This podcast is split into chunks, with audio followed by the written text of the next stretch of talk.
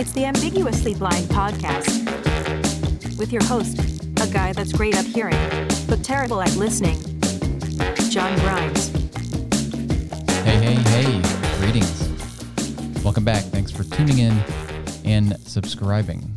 Please check out ambiguously blind dot com for all kinds of information about the podcast, including information about the posts and links to items that we talk about, as well as the social media links and other ways to follow the Ambiguously Blind podcast wherever you may roam.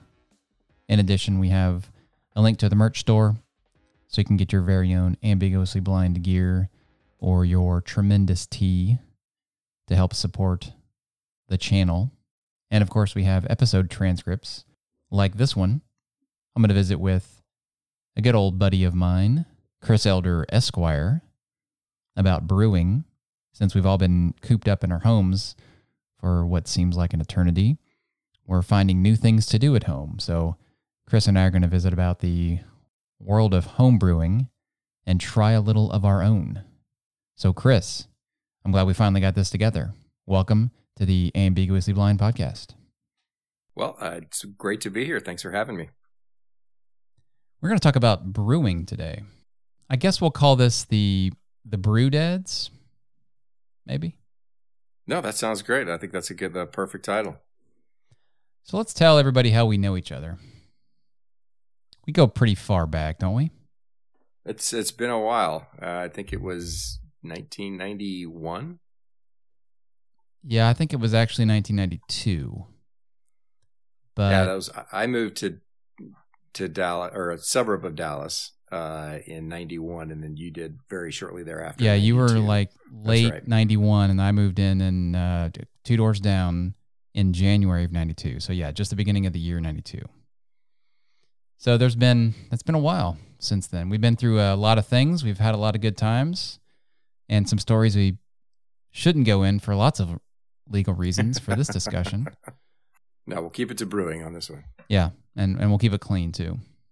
So why did we start brewing? Do you remember that? Uh, why did we or why did I?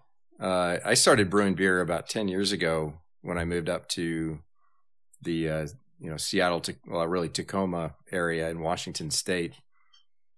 And uh, as as you know, I'm sure there's a, a plethora of different brewers and beers up there that are very different than most of the rest of the United States. That are well, actually, they're kind of common now, but up, at the time, even it wasn't that common. Yeah, it's the craft brew thing, which is now all the hipsters do that.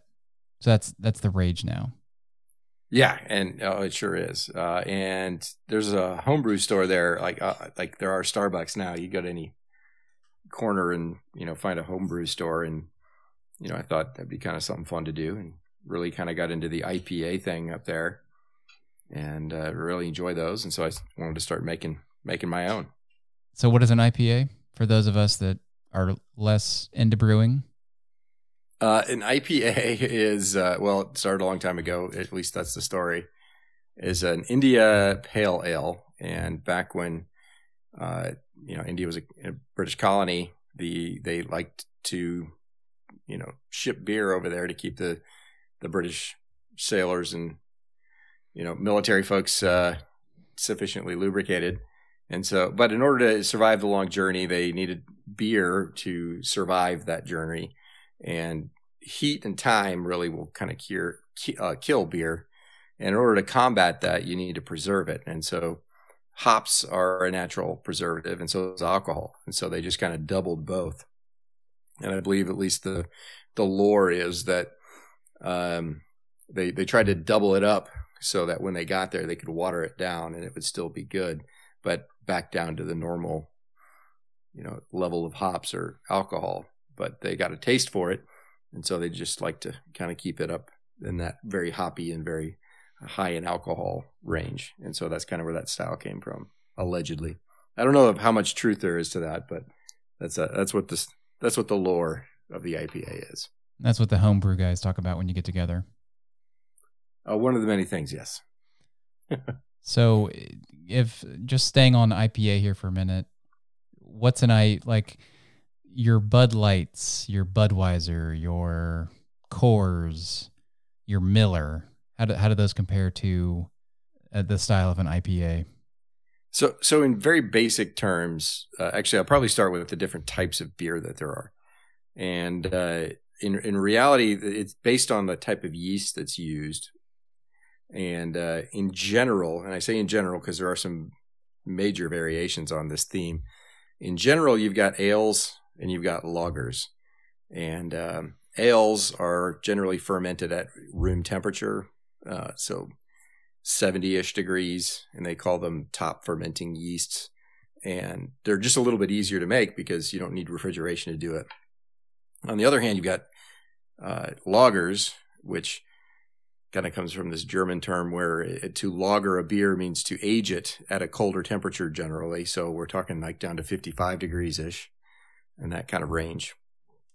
And so uh, when you do that, you use a different type of yeast that works uh, better at that lower temperature over a longer time uh, and is a what they call a bottom fermenting yeast. Now, there's actually like a bunch of hybrids out there. Uh, but in general, these ales kind of have a little bit more body to them, um, and the, uh, the the lager yeast produce more of a kind of a crisp beer that you're used to seeing, like on a Budweiser or Coors or something like that. And those are variations of a a pilsner, which is a type of lager, and um, those again, they use a lot of adjuncts and some other things in there. And an adjunct is really just something other than a malt that you put in there that's fermentable, that ups the alcohol, but does a bunch of different things to it. So what you're thinking of when you're you're talking about a Budweiser, a Coors, or Coors Light, or whatever, uh, that that's generally a lager, and then most of those I think are kind of a subcategory of. Technically, they're a pilsner, but uh, I think there's some Czech folks out there that might disagree with that definition. So what would classify as a, uh, what was the other one you said? You got a lager and a... An ale. So uh, your, your most of your your I P As are, are going to be your, in your ale category. Lots more body, lots more stuff going on in there, usually. I mean, that doesn't mean you can't do that to a lager, but usually you got a lot more stuff going on in an ale. Can you give me a name of an ale that I may recognize? Uh, Guinness. Okay. Would be a perfect example. I recognize that. Okay, but now we're talking about beer and all these variations of which lager and pilsners and all those, but you know that really doesn't matter, Chris, because my wife doesn't like beer. No, she doesn't, and uh, we we found that out uh, on a uh, a trip we went on up to Chicago. We did, and um, you know I, that pretty much means I don't like beer, right? Pretty much makes you a vegetarian, doesn't it? Actually, it does make me a vegetarian. So we, I don't know how the, how this discussion about brewing started between, for, for this incident here. How did this start? Uh, well, it, it started on that trip to Chicago, really, uh, because uh, Erin was trying to figure out what she wanted to drink when we went to some, actually it was really freezing cold. It was January in Chicago. And so, I mean, just ice and sleet and all kinds of stuff. And we walked inside to a place, had a fire, and we we're like, hey, let's let's grab a beer or something. And Aaron's like, well, I don't like beer. So uh, I suggested a And you said, cider. What? No, I didn't. I, I can I understand that. And actually, um, I was first really introduced to hard cider when I was in Finland. Um, I did a semester of school there, and, and like that's the huge drink there. For it was kind of weird because uh, there, at least, most of the females drink drink cider, and then most of the males drink beer. And so, uh, but cider was huge. Uh, you, it was the, you go to the grocery store, and the cider section was just about as big as the beer section. Okay, yeah. And so I, there, I kind of realized, oh, this is kind of a pretty cool thing, or it is a thing, because back in the States, you know, you never see those. No, not really. I think you do now. More. This this was probably seven or eight years ago, maybe. How long ago was this? Uh, that would have been two thousand eight. So about so, twelve yeah, years ago. twelve or so. Years ago. And when we had those beverages uh, at this bar in uh, Chicago, Do you remember the brand of cider we had the first time, or that Aaron had? Uh, I'm not one hundred percent sure, but I think it was probably a Strongbow. Yeah. The, you could find those most places here in Strongbow. The States. It's an English uh, a cider. But I do remember her enjoying that quite a bit. I don't know if it's the best cider in the world, in air quotes, but it definitely did the trick, and she enjoyed it. And so it was easier for her to sit down and drink a, you know what, it kind of even looks like, like beer when it's in a glass like that. Yeah, sure does. And I think actually even tried giving her a, a snake bite. Uh, probably. Yeah. I don't know that um, she indulged in that. And the snake bite, from my memory, is like half beer, half cider, right? So uh, there, there's another friend of mine that was living in London at the time when I was in Finland, and I went to go visit him on a weekend. Um, and he uh, took me out and introduced me to this British drink called the Snake Bite. And essentially it was, it's half of a cider, so like Strongbow or something, and then half of a lager. So their version of, you know, the, the British Bud Light or what have you. And then um, you drizzle that with a little bit of black currant liqueur, and uh, makes it a little bit, it makes it red, essentially. Okay. Yeah, I don't remember the redness, but I think well, she liked lot, it. Or at least th- I did. A different, that's just yeah. a different variation on it. You, so, you know, depending on where you go, they might make it a little different. Okay.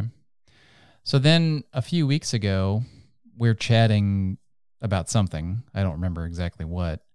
How did this brewing process begin? Well, we were talking about uh, this. The I think Austin's East Side is what you guys are drinking. And Aaron, I was talking to Aaron. Actually, I called you, and Aaron answered the phone. And I think we got to talking about cider because she was drinking an Austin's East Side, uh, and she'd mentioned it because I introduced her to that cider back in Chicago.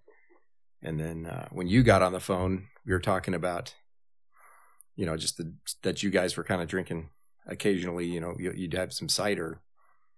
And uh, I, I guess coincidentally, uh, in the last year or so, started making cider myself. I'd been making beer for, I don't know, ten years or so. But uh, in the last year, I started making cider because there's a, a, a homebrew club that I'm a part of here locally. I live in Central Virginia. And here, the cider is huge because there's a, you know, a- apple orchards all over the place. And a- a what I didn't know, and I saw this presentation during one of these monthly meetings, was a cider maker came in and talked about, you know, how do you make cider, how you do all this stuff. And it uh, making cider, some of them may disagree, but m- making cider is exponentially easier than making beer, because there are so many steps that you don't have to do at all when you're making a cider. And so it's a relatively simple process. And it's a great, if you're interested in ciders or beers or whatever, this is a great kind of way to just start getting into that hobby or that process. Yeah, I think based on what I know about brewing, now that I've done some of it now, it is pretty easy. There's not much to the cider process. Now, it takes a lot of time, and there's a lot of things to do, but not a lot of really th- of thought involved. It's just kind of mostly following the recipe or the directions. And I don't know, it doesn't, doesn't seem like there's a lot of places you can mess up. Oh no, there's closet. There's a lot of places you can mess up. Um, most of them have to do with cleaning though. So yeah, as long as your sanitation's good, you're, you're usually going to get at least something drinkable at the end of at the end of your process. Well, we'll get into this later about the cleaning process, but I think we did a pretty good job. So we were talking about it, and I don't, I don't exactly remember. Maybe you do better than me, but we talked about, hey, maybe we should, you should make some cider. I just made some cider. Let's, you should do that. I'm like, yeah, okay, yeah. Well, no, so yeah, I think we were talking, and you'd mentioned that uh, you know, it'd be kind of cool to. I, I'd been discussing how I'd been recently kind of making the stuff, and you thought it'd be a good idea or something, or that you might be interested in it. And I said, and. So I uh, I went online, actually, I think as we were talking, and I uh, went to one of the the sites that I get a lot of the brewing equipment, and uh, bought you a starter kit for making cider. Yeah, you did. And I don't think you told me that right away. We got off the phone, and maybe like a day or two later, you're like, oh, by the way, you're going to get a package, you know, on this day. And it's pretty much everything you, you need to uh, brew cider. So get to it. Well, I no, it wasn't everything. You I said pretty much everything, yeah. Yeah, almost all the equipment you needed. Yeah. Minus the, I think minus the juice and the bottles. Juice, bottles, and sugar. Yeah, yeah. So let's talk well, about what those items were. What What is necessary? What what? So we got a bucket, a brewing bucket. So you need a, well, I'll, I'll even make it more basic than that. You need a vessel.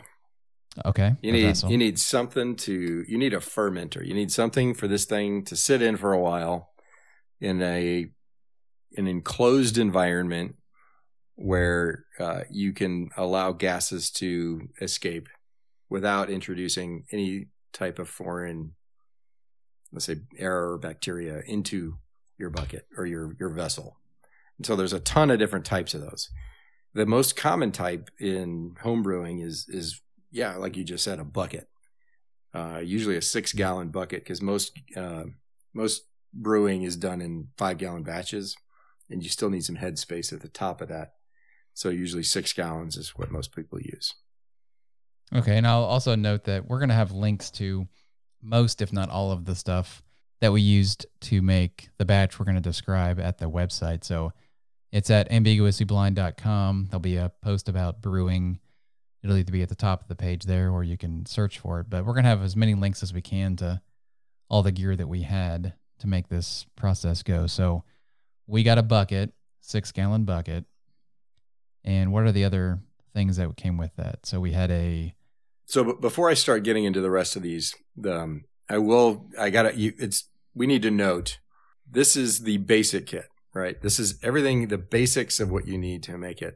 And the the, the reason why a lot of folks kind of spend some money in this hobby is that this is probably the most labor-intensive also type of kit because it's just your bare bones and your basics. So you've got to kind of do some things to get everything in order. There are multiple different upgrades that you can go from here, which, of course, you know, get a little bit more expensive or you have to add equipment on. So what we're talking about is really your bare bones, and it works. It works just fine. It's just you're going to put a little bit more time and, and effort into it. That's the only difference.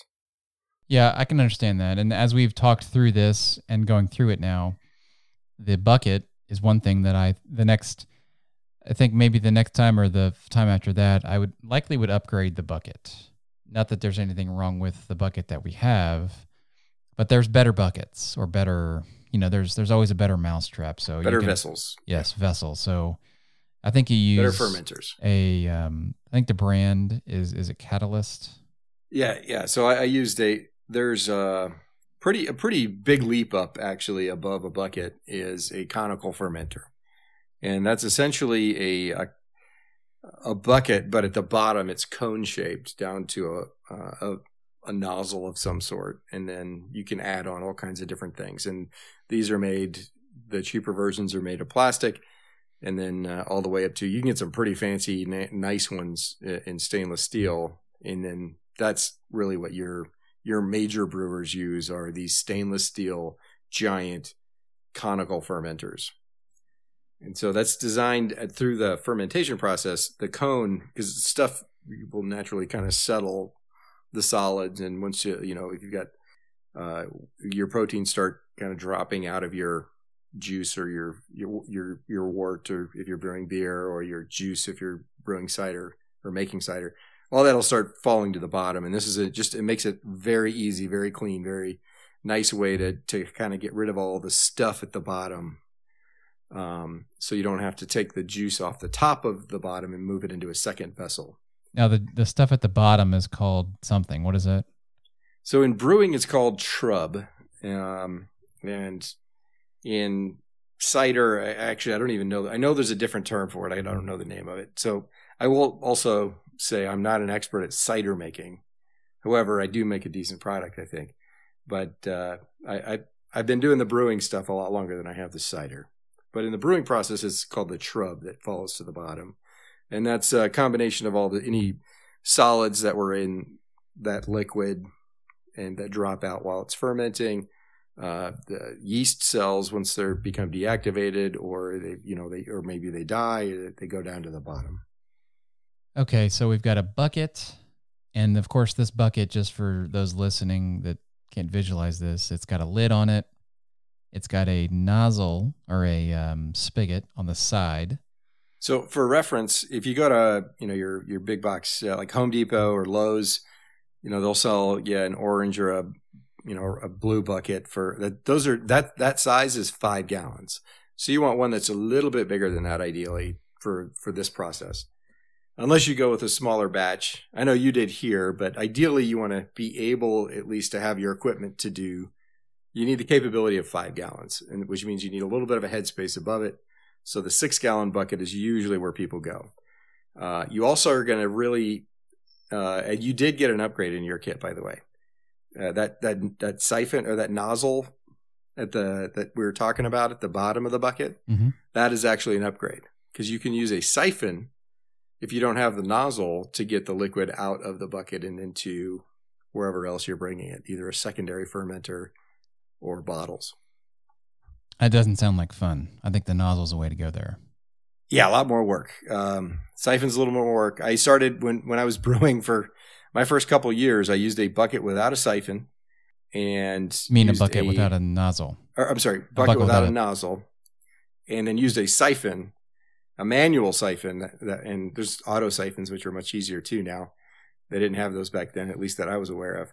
And You, so you literally have to, you know, like uh, in the movies when somebody's like siphoning gas out of a gas yeah, tank, out of, of a car, uh, you got to figure out some way to get the liquid into that tube so that it's got enough uh, downward gravity to pull stuff out of whatever vessel you're trying to pull it out of.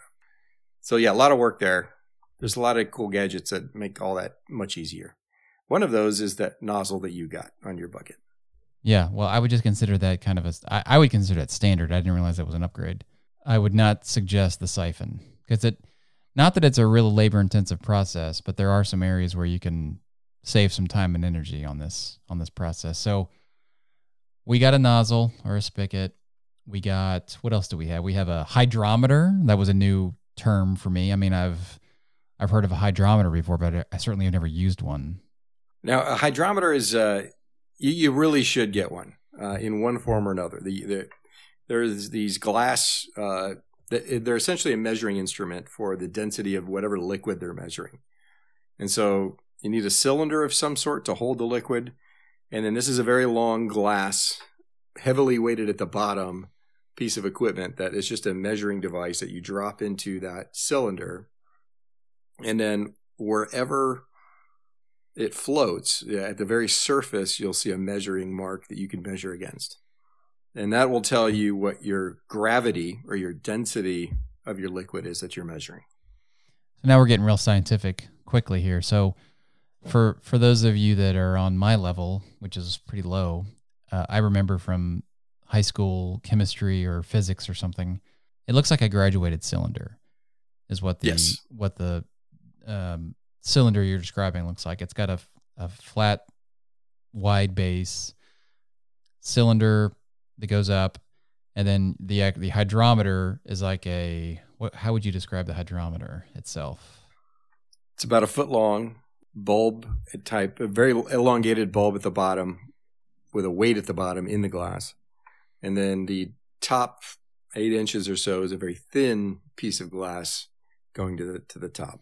It's kind of like a old school thermometer to take your temperature is kind of how I would describe it, except at the bottom of it, it does have a bulb. So it's bigger round at the bottom than it is the top. And you put it into this graduated cylinder and with the, the liquid in it, and it will give you the, the density, or what we're looking for here is how much. This is a way for us to determine the amount of alcohol that is in the cider. Is that right? Yeah. That, that's the whole reason that you're ma- making these measurements is, uh, And and for the purposes here, the actual the accurate term is gravity. You're you're measuring the gravity of that liquid.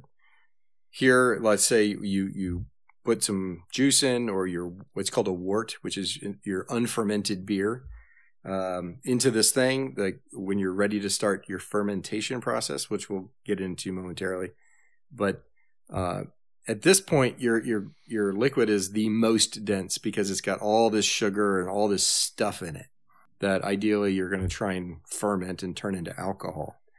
Well, the way to look at this is that all of this sugar water is way more dense than regular water. And for a reference point, if you get a zero point zero zero zero reading on a hydrometer, uh, that is distilled water. That's what their their the measuring point is. That's your starting point.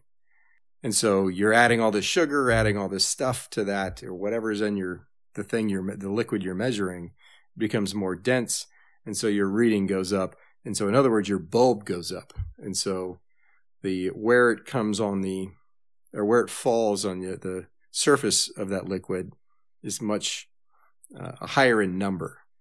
Now, counter that with alcohol. Once all that stuff starts turning into alcohol, alcohol is much less dense than water. And so that reading starts to go down.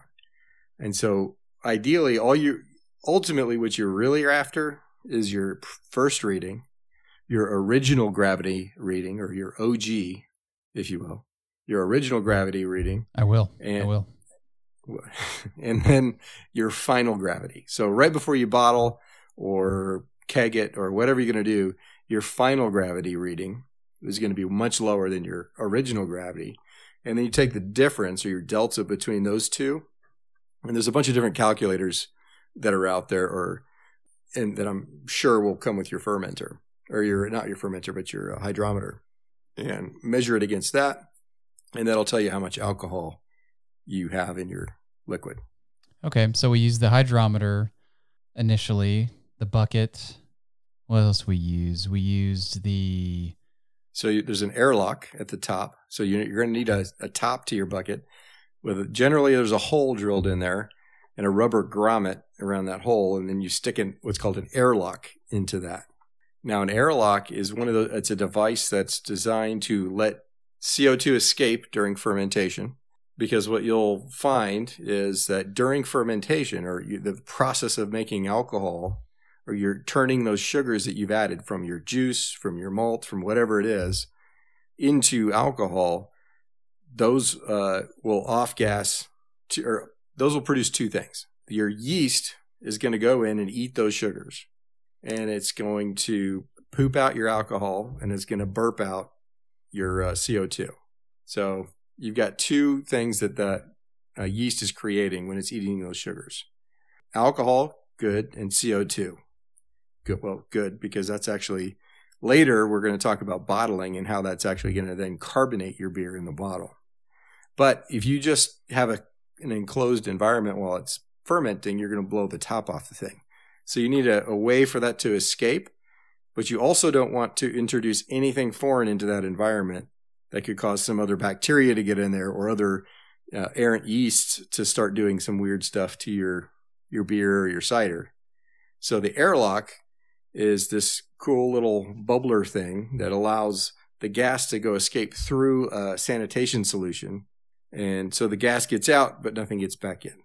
And I think that's pretty much it for the original bucketing process or the the brewing process. Is that about all the gear we need up to the, other than the the apple juice and stuff that we put in the bucket?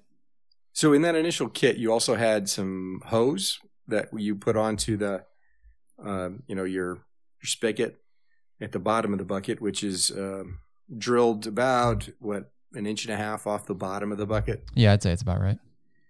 And then... Um, There's a, uh, a a bottling wand is what they call it, and that's kind of a cool little gadget that uh, allows you to fill bottles without spilling anything, because there's a plunger at the bottom so that when it hits the bottom of the bottle, it opens up the uh, the plunger and allows the liquid to pour out.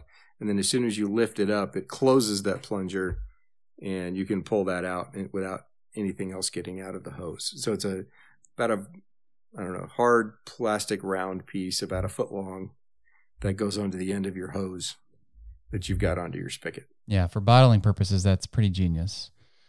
So I think that's most of the gear we used to get stuff in. So we got the bucket, we got it, we got to clean it. So there's a big thing about cleaning and sanitizing. Apparently, that's important. Is that right? You cannot understate understate how important cleaning and sanitizing is, and even I, I was confused at what the difference is between cleaning and sanitizing. Um, but there's a, a very important uh, part to both of those, and they're very they're actually different. Uh, so what you'll see is, especially as you use equipment maybe time and time again, or you get new equipment and it's got some sort of stuff on it, uh, oils or whatever it may be, um, you want to get all that stuff off. And so a lot of times you've got these greases, grease on there, or you've got oils or whatever that are, uh, let's say you're using a bucket time and time again, you're going to have some residue in there that maybe you can't see or feel, but it's in there. So you need a, a proper cleaner, and to get all of that clean, to get all the stuff off of the surfaces that you're using. Plastic is not have an indefinite shelf life because it scratches, and these little scratches will also be little breeding grounds for bacteria. Bacteria is the death of your stuff. It'll, it'll, Uh, you don't want your yeast eating the bacteria, or your bacteria being introduced into your system, because that's just going to put these crazy off flavors into it. And I, at first, I know you're in what you, a lot of folks are probably thinking is, oh my God, to get it in there. And, uh, you know, I'm going to like kill somebody making beer or making cider. But that was my thought. Not, that, yeah. That no, that, the, the worst that's going to happen is it's going to just taste like crap. Unless you're putting some weird stuff in there that I'm not even aware of. But no, what we're talking about here is on that micro scale, where that's not going to hurt anything. It's just going to, it's going to taste bad, and you're not going to want to drink it. Okay. Yeah. I was worried about that initially too. I was a little freaked out about it, actually. So we clean the bucket. So you clean it. And so I, and I'm going to use a brand name here because, and I unsolicited, I, I I've not been paid or anything by these folks, but I, I found that I use this. Uh, I've been to, I've been a part of three different brew clubs, uh, and all of these guys and gals use this same process, and very, this is very frequently used, and it's kind of a good tried and true method because it's just the ease of use, the cheap, uh, the cheapness of the, the ingredients of the stuff you're going to buy, but uh, that you're a good cleaner is um, a five star P B W. Is is kind of, or if you just go to like Amazon or any of those, you go online and get and just type in P B W brew cleaning.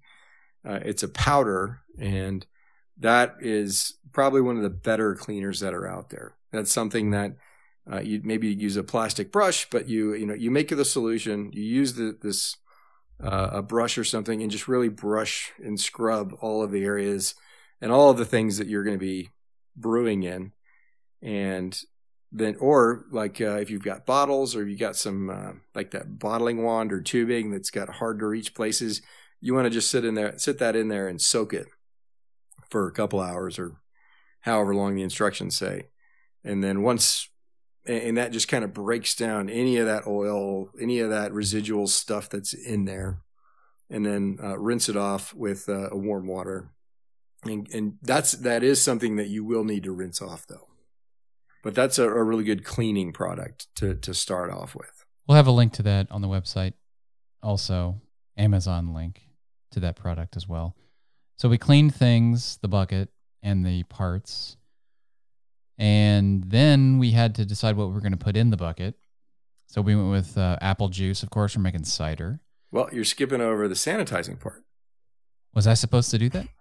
No, we got to talk about sanitizing. No. Was I supposed to so- sanitize? Oh, so the yes, you were, and you did. You probably didn't even know it because the product that you had with that initial kit had a cleaning solution and a sanitizer in it.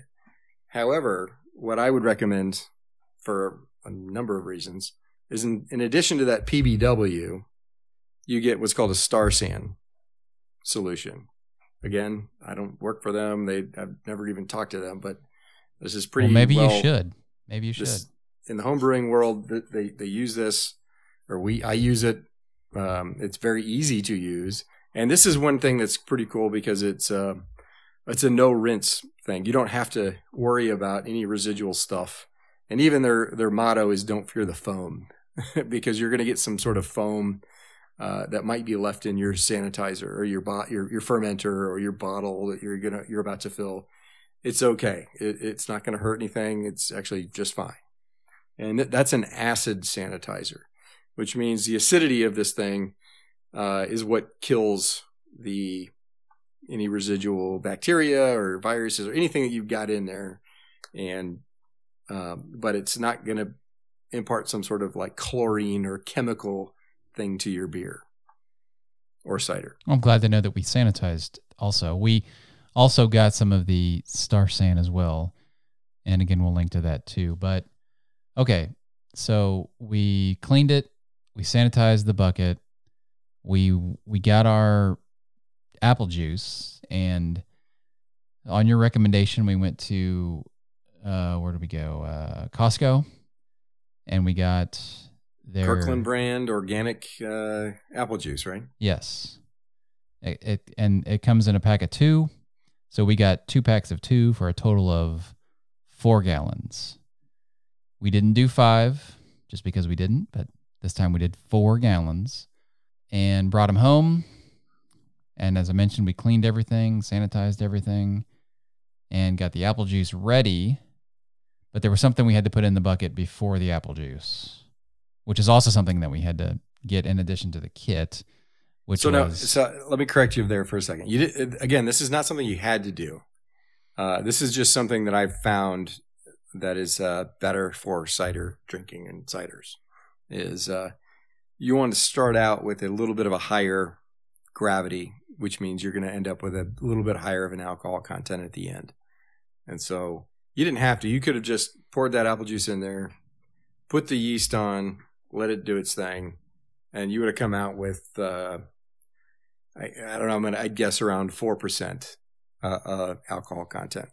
Okay, yeah. I didn't realize that was optional. But we used, in the, in the case of what, the batch that, that we created with you, we used uh, corn sugar. There's a couple of different, I mean, you could have used uh, like table sugar, but it's a different type of sugar. And uh, I don't want to get into the science of it, but uh, when you're using corn sugar, that uh, it's a lot easier to ferment with that. That yeast is, is, it's a lot easier for the yeast to eat, essentially. And it's gonna, you're going to come out with a cleaner, drier Uh, product if you're using the corn sugar, which is again something that's pretty f- frequently used in the uh, uh, brewing industry, or you know, home brewing or cider making. Um, also called an adjunct, like I explained before, it's something that's fermentable that you're adding that is not one of your primary ingredients, like apple juice. Okay, so we basically made a simple solution with the corn sugar. We measured out, I think, um, a pound of corn. So, yeah, we, you used a pound. Uh, this is the same recipe I've used before, actually, uh, um, on uh, several occasions. Uh, using the exact same apple juice and corn sugar ratio. So it was, uh, I kind of knew what the measurements were going to end up being at the end. So it was four, yeah, the four gallons of the Kirkland organic uh, apple juice. I think it's not concentrated, if I recall correctly. Um, meaning it's not been frozen and the water removed and the water re-added back in after packaging or something, plus that one pound of corn sugar. Uh, and the way to add the corn sugar is you, you, you've got to sanitize that first and uh, boil it is probably the best way to do that. So you take a couple cups of water, put it on the stove, boil it, and then add slowly add that one pound of corn sugar in. Um, dissolving it into the, the solution or into the water, making a solution. And then you want to cool that down without having any stuff getting into the liquid. So you want to make sure that, you know, nothing foreign is getting into that while you're cooling it down um, until about room temperature. And then you put that in to your, uh, your solution. We put the, we put the simple uh, corn sugar syrup in the bucket first after it was yep. room temperature. And then to use, I think, your term, we aggressively poured the apple juice into the bucket. So there's one time that you want to introduce oxygen into this process, and it's now. Right before you put your yeast into your bucket or your fermenter, you want a bunch of oxygen in there, meaning you want a bunch of bubbles. You want you yeah, get it in there. If you get the top, you can put that on there, shake it up. Whatever you need to do, but the easiest way is literally just to kind of pour it very aggressively or directly into it, which kind of does that for you. Yeah, so that's what we did. Four times we poured a gallon of apple juice into the bucket with the sugar solution at the bottom. And then we took the packet of yeast and sprinkled it on the top of the liquid. And what kind of yeast did we use for this?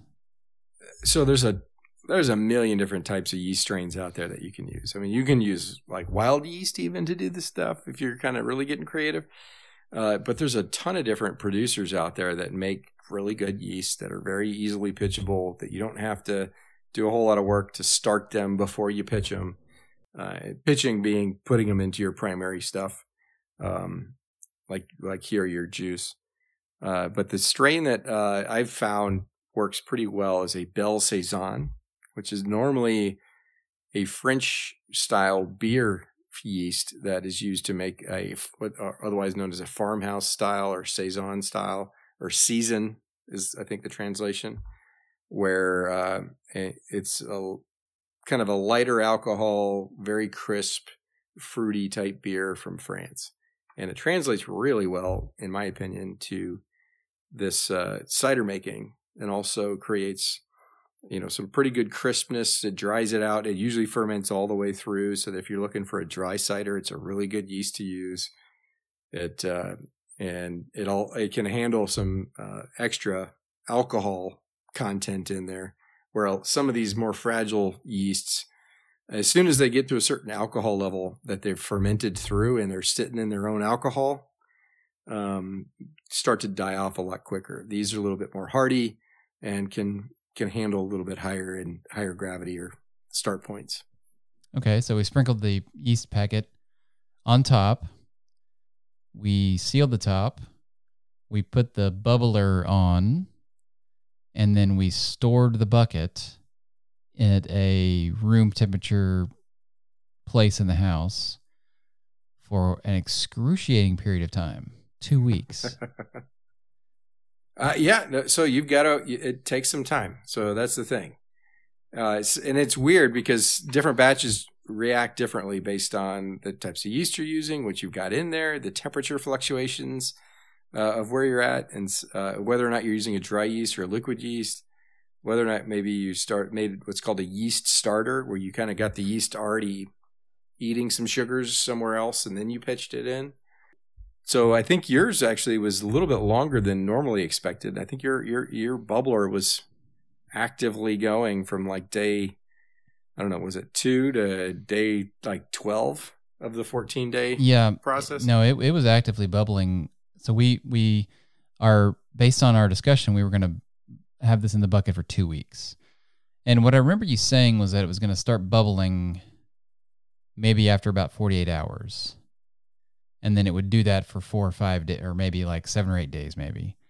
But what we experienced was within twenty-four hours, it was bubbling, and it bubbled.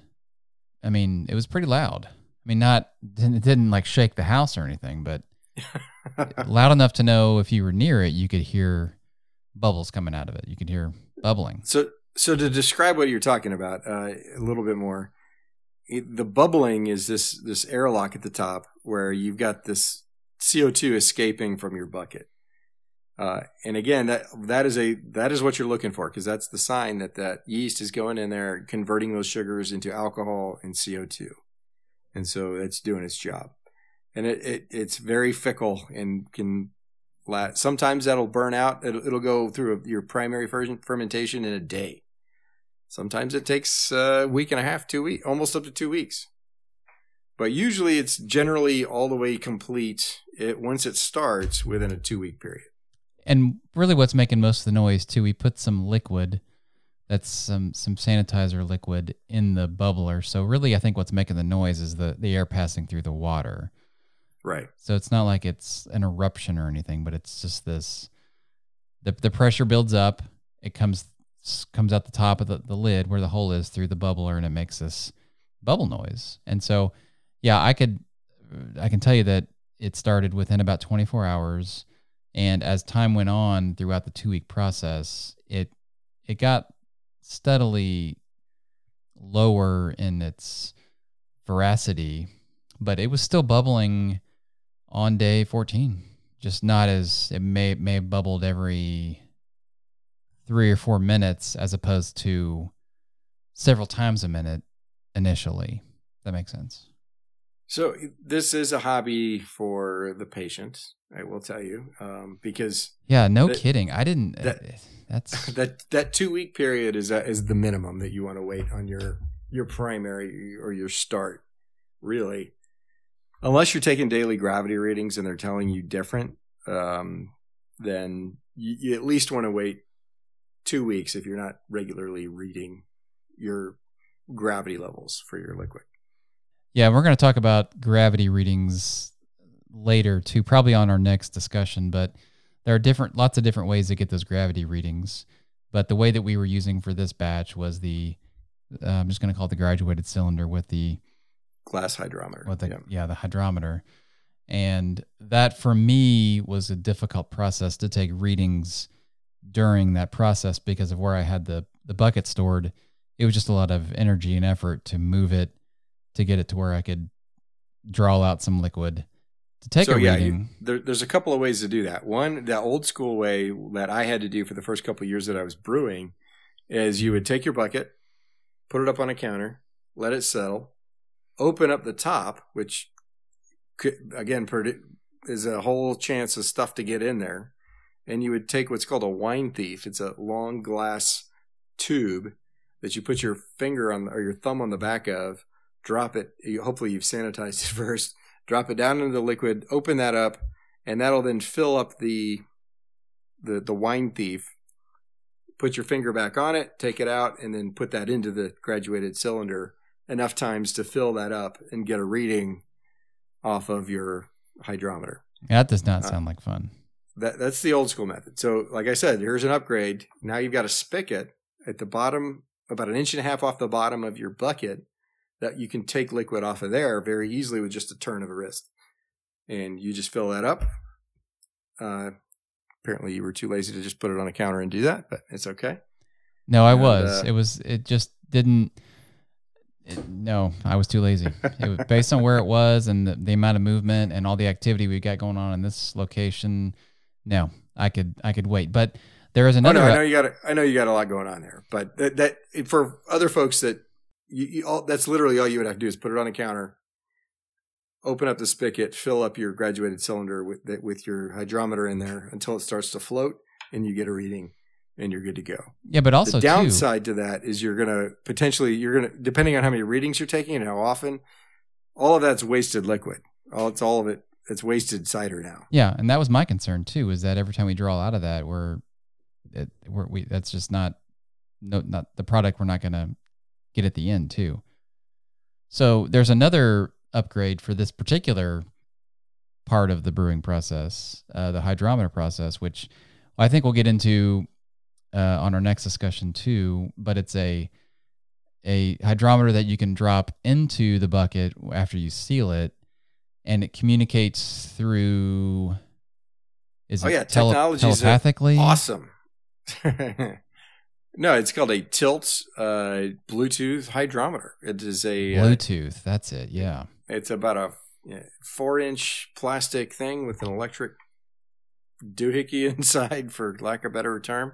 That you san- you got to make sure you sanitize it, clean it, and sanitize it, just like everything else you do.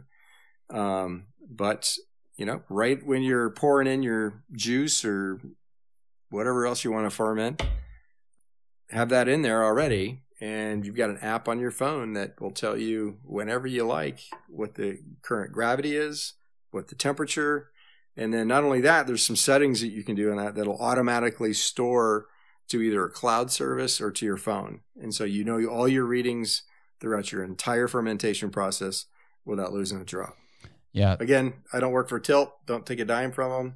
But I own two of them, and I use them regularly. Yeah. I will have one of those on my next brew, and it seems like it would make that, it, it, it for sure makes it easier for one, but I think it also gives you some insight as to what's going on in the bucket without having to open it, which I think is pretty crucial too.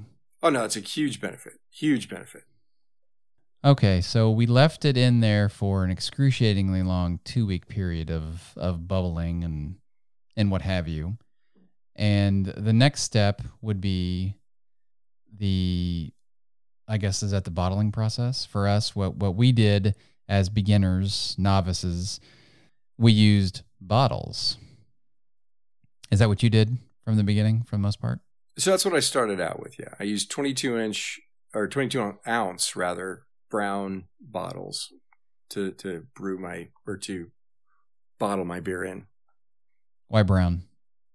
Uh, so light is kind of your enemy in this whole process. So like I was saying before, heat, movement, temperature, you know, like, so light is bad, um, and it will skunk your beer or your cider pretty quick. So you want to uh, either you, if you're using glass clear bottles, uh, you want to make sure that you put them in some sort of, you know, cardboard container or something like that while you're storing them. Uh, but if you just kind of leave them out in the light, that um, for beer or cider, it, it's that's not good for it. We used clear glass bottles because we have a plethora of clear glass bottles by the, uh, uh, we drink a lot of Topo Chico, the bottled uh, mineral waddle, mineral waddle. Waddle? Is that how that's yeah, pronounced? That's exactly how it is. The bottled, whoa. You've been drinking your own product, John? Apparently so. The bottled mineral water. And we had a plethora of those laying around. So instead of getting other bottles, we just went with that. So, but they are clear. So there was a little bit of an issue with that. We kept the bo- the boxes that the bottles came in. So we planned to store those in the bo- or the uh, the boxes that they came in. So shouldn't be a big deal, right? No. Yeah. If you've got them in, in cardboard or, you know, in a dark closet for the, you know, most of whatever you're doing it for, you're fine. Okay. So we had some of those, and we got the, so we got the, this triumphant time where we got the bucket out. We brought it into the kitchen, and what we needed to do was get that liquid into bottles. And the way we did that was we actually needed, uh, with your guidance here, we actually got a second bucket. So I think what's called a, at least we, when we got it, they called it a bottling bucket. So we went to the brew store in our area and got, it's basically the same bucket as the brewing bucket, but it's a lot easier to, essentially what we do is we remove the contents of the brewing bucket into the bottling bucket, leaving the trub or the bottom, I don't know, inch, inch and a half or so of the brewing bucket in the bucket. That makes sense? Leaving the bad stuff behind. Yes. The, yeah. Yeah. So basically we get all the good stuff out, leave the stuff we don't want in the brewing bucket. And then, so it's, it's just easier to do that by having a second bucket. It's not required, but based on some discussions that you and I had, I, I definitely saw where that would be a lot easier to just have a second bucket for that process. So again, not necessary, but definitely an upgrade that makes things a little easier. Yeah. And then also I should mention too, we did a pretty extensive cleaning and sanitizing process through the, or for the bot or for the bottles there too. And I think we went a little extra or overboard because I was very concerned about cleanliness and sanitation to make sure we weren't going to kill ourselves when we drank this stuff. So we cleaned the bottles with that cleaning solution. We also sanitized them with the sanitizer solution. And then to go the extra mile, we put the bottles into the dishwasher on the sanitation cycle and ran those things through there too. You don't typically do that third step though, right? No, I, well, I don't bottle anymore. Uh, 'cause again, there's another upgrade you can do, and all I do nowadays is keg, I keg beer and cider. Okay, well, I think I'd like to do that at some point, but I'm not just I'm just not ready to to get into full blown uh, brewing, at least until I do this a few times to make sure, you know, this is a viable hobby. So well, I think one of the important things to talk about though in this bottling process though is carbonation, and you need to. Uh, unless you're bottling a flat cider, and I'm sure there's some folks out there that would tell me why you would want to do that, but I haven't figured a reason out for that. You, you really would like, I, I like a carbonated cider. Um, you, you need to figure out how you're going to get bubbles into your your your cider, and there's several ways to do that. And if you're bottling, the most common way is to uh, what they call bottle condition or bottle carbonate your your beer or your cider. So it actually works exactly the same way. And so essentially, what you're trying to do is, uh, well, you've got this residual yeast that's still alive, still active, still doing its thing in your cider or your beer. And so you just add more sugar, which, you know, creates the second fermentation process that, again, is creating, again, um, in this case, it's a small amount, so a little bit of alcohol, not not much, um, but it's still creating C O two. And so instead of letting it escape through a, uh, one of those bubblers at the top of a bucket, now you're in an enclosed environment in a in a sealed bottle, and it gets then absorbed into the liquid, which is how car- that carbonation of your liquid is is made. Yeah, so that's what we did. We added a little bit more sugar to the bucket with the, the to the bottling bucket, as I'll call it. So again, you used corn sugar in this case, and corn sugar is a good adjunct because it doesn't produce any other flavors to it. It keeps it fairly clean. It's relatively one hundred percent fermentable, so you're not leaving any other stuff in there. And so it's not going to take away from any of the taste of that cider. And we had about, we ended up with twenty-five seventeen-ounce bottles was essentially the product that we ended up with. So we had all of our bottles sanitized and ready to go. We used the, the tubing and the bottle wand to fill each bottle, which I would highly recommend, the, the wand for this process. Not to mention that's much more sanitary, I think, than just filling each bottle. Not to mention also, too, that I think, as you told me, that introducing any kind of oxygen or any other elements to this process can just also make things bad, right? Right. Yeah, bubbles are bad. You don't want this thing disturbed in any way. You want it just very cleanly, simply filled up into the bottle, with no bubbles, no pouring in it. You don't want to pour it into, like, so if you stuck a bottle underneath that siphon or the, the spigot rather and turned it on, I mean, yeah, you could fill up a bottle that way, but you just killed whatever your, your beer or your cider is because yep. you just oxygenated it completely, and it's that's not going to last very long. So you use the the tubing and you use the wand to fill up the buckets or the, excuse me, the bottles. And then we filled up all the bottles. We had caps that came in the kit. And we also had a cap crimper. So we lined up all of our bottles. We crimped all the caps on. We put them in. So de- depending on how much carbonation you want in that in that cider or that beer, uh, there's a different amounts of sugar that you can add to that product, and there's different ratios. Uh, but essentially, that whole process is exactly the same as you adding that pound of sh- of sugar at the very beginning of the fermentation process. You just boiled that uh, sugar. I think, I don't remember exactly how many. We I think it was three point seven five ounces or something like that. We used sugar. for the for the bottling process. We used four point seven ounces of sugar. four point seven. Okay, yeah. I don't. I, I had a calculator on, on an app that I use uh, for four gallons. It was probably a little bit less than four gallons, and that what we're they're shooting for was what's called three volumes of of carbonation in there. Um, so depending on how much carbonation you want in your end product, uh, you got to make sure you put in the right amount of sugar. Because uh, if you put in too much and you're using uh, weaker bottles or bad bottles, or you put in too much and even you're using a good bottle, you might blow up the bottle. I've never had that happen, but I've heard horror stories about that happening. You just want to make sure you calculate that that correctly. And you got to make sure the seal on the cap's pretty good too, I guess, right? Yeah, that, that's not hard, though. You, you definitely want to boil those bottle caps to make sure you're killing any bacteria or anything that's on them for at least five minutes. Um, but once you get it on there and you just you put the cap crimper on, how, how did you like that process? How, what did you think about that? It was pretty simple, really. I mean, I could do it with relative ease for the most part. I did most of them, uh, the crimping process. Aaron did it, did some also. And, I mean, it's it wasn't difficult. So you ended up doing, uh, I'm sorry, how many bottles? twenty-five of the larger Topo Chico bottles, which I think are seventeen ounces or sixteen point something ounces. I think it's sixteen point nine because I think it's a half liter bottle. Okay, yeah.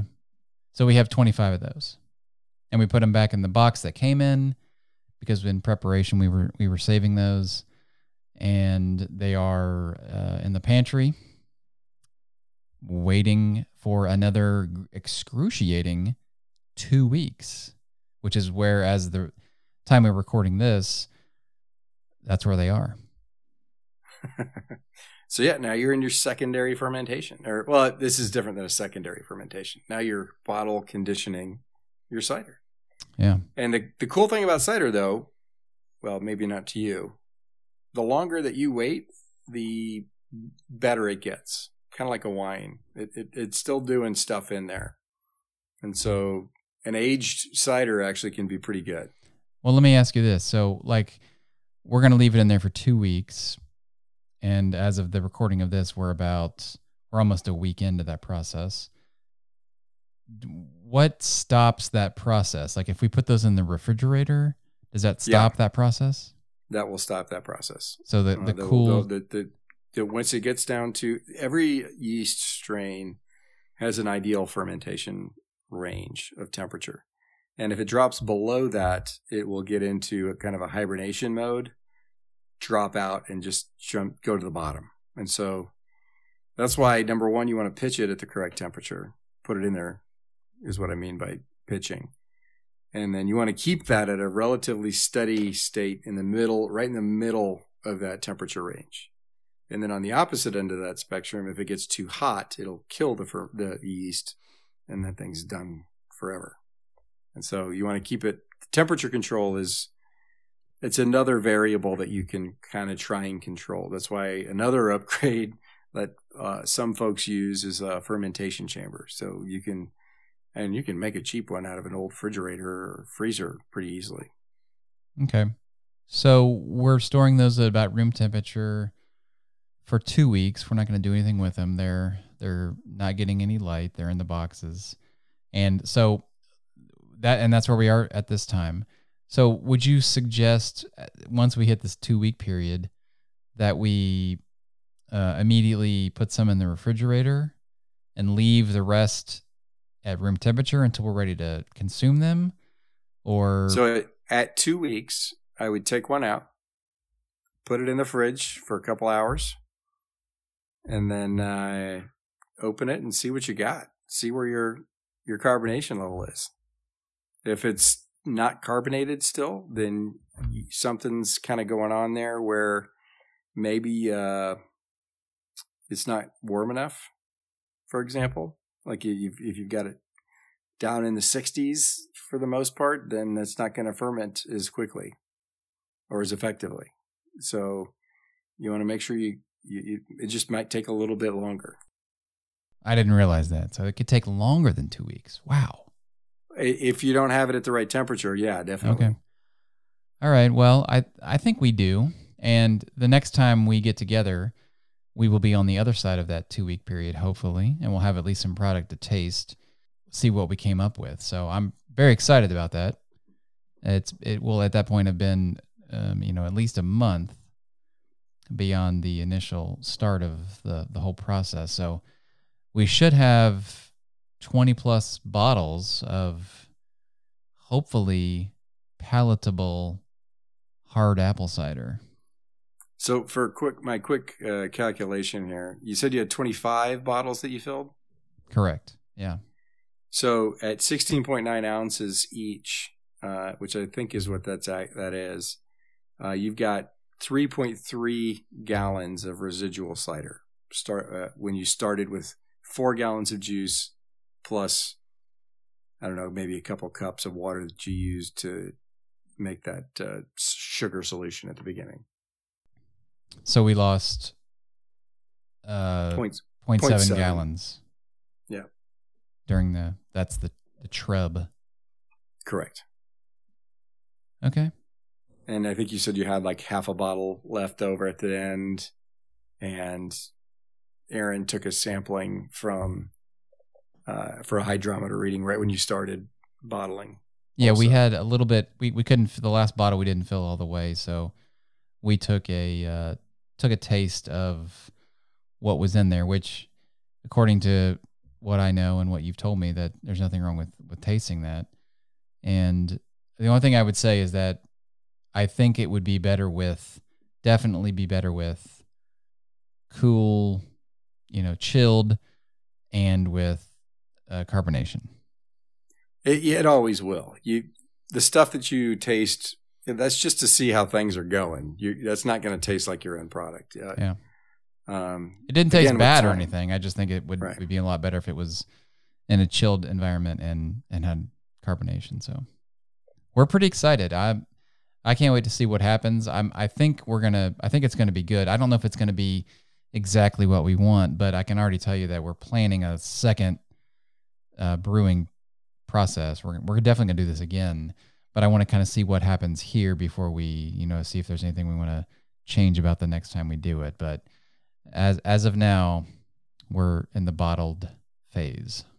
Looking forward to seeing what comes out and what you guys think. Yeah, me too. And that's what we'll talk about the next time. So stick with us. Okay, Chris?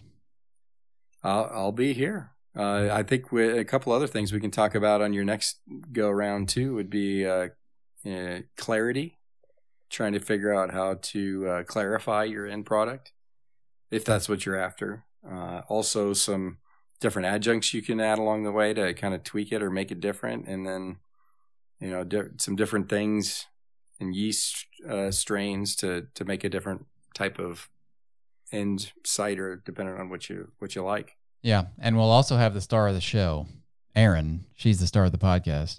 We'll have her back for a taste test and to get her impressions on how everything went too. So I, I am really curious to see what she says and yeah, what she thinks. Me too. She's not. She's not going to pull any punches. I know that. No, and so it should be interesting.